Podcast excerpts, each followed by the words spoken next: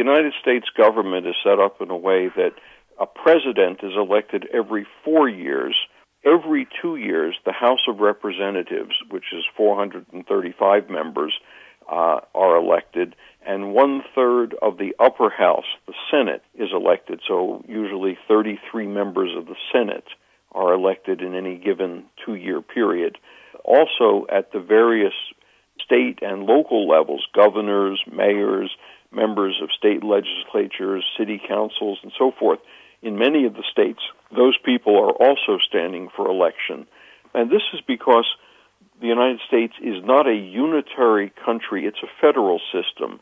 And so the states have important roles to play in the governance of the lives of average citizens. But because the House of Representatives, remember that's that 435 member body, because they are supposed to reflect the ideas, the values, the feelings of citizens, they are elected on two year terms so that they can be closely resonating with the current opinions and attitudes of the citizens across the country.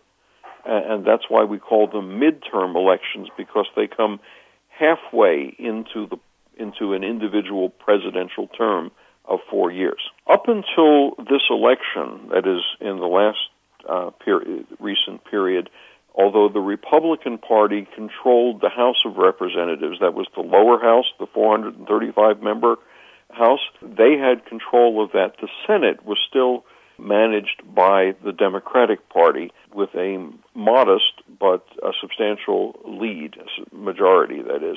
This year, because there were a fair number of Senate seats that were up for a vote, many of which had been won by Democrats six years earlier in states that were closely contested between the two parties.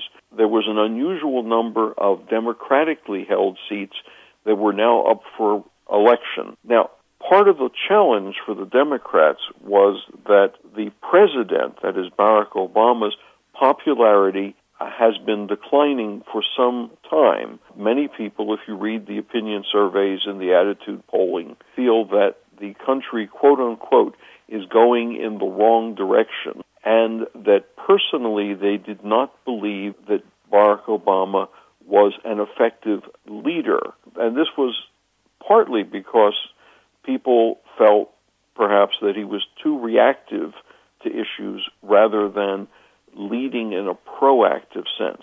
Now you combine those two problems, the way the opinion polls were on the president and the fact that there was an unusual number of Democratic Senate seats up for election in a year when there was significant dissatisfaction with the Democratic president, it was inevitable that there was going to be some serious cost to bear for the Democrats in this midterm election.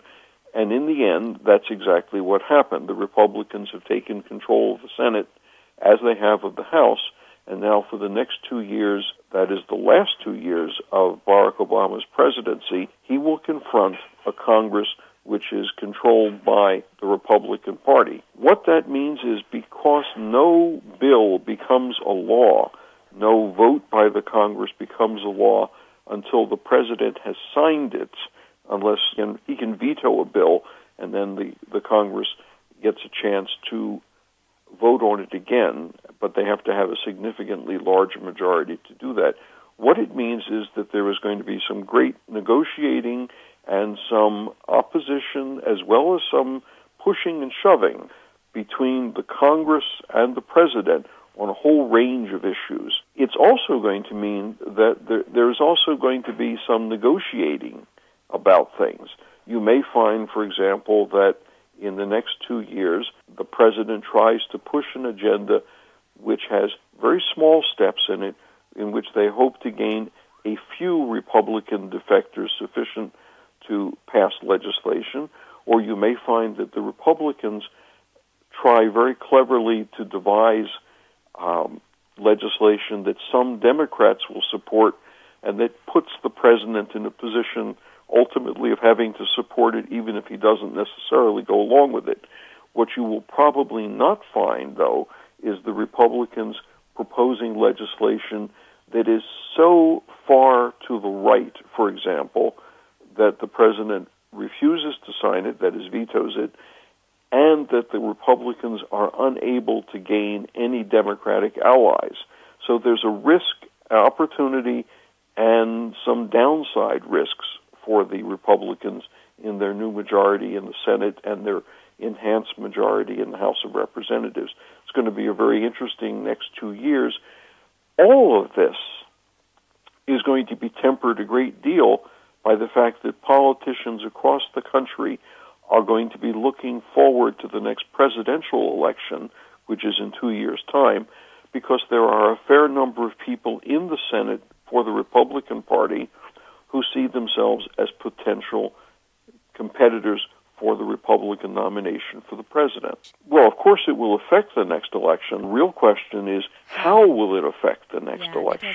Well, we, you know, this is one of these things where it's very easy to predict the past and a little harder to predict the future. Um, what what we'll now you will now see a number of Republican politicians, several senators, a couple of governors, at least one former governor, all of whom will be trying to somehow create an agenda, a list of things they think must be done that they will try to say that the president opposes in an effort to gain more more public position, more notice, more attention, but they have to be careful about taking positions which are so dramatically to the right that they alienate people in the middle ground from being supportive of them.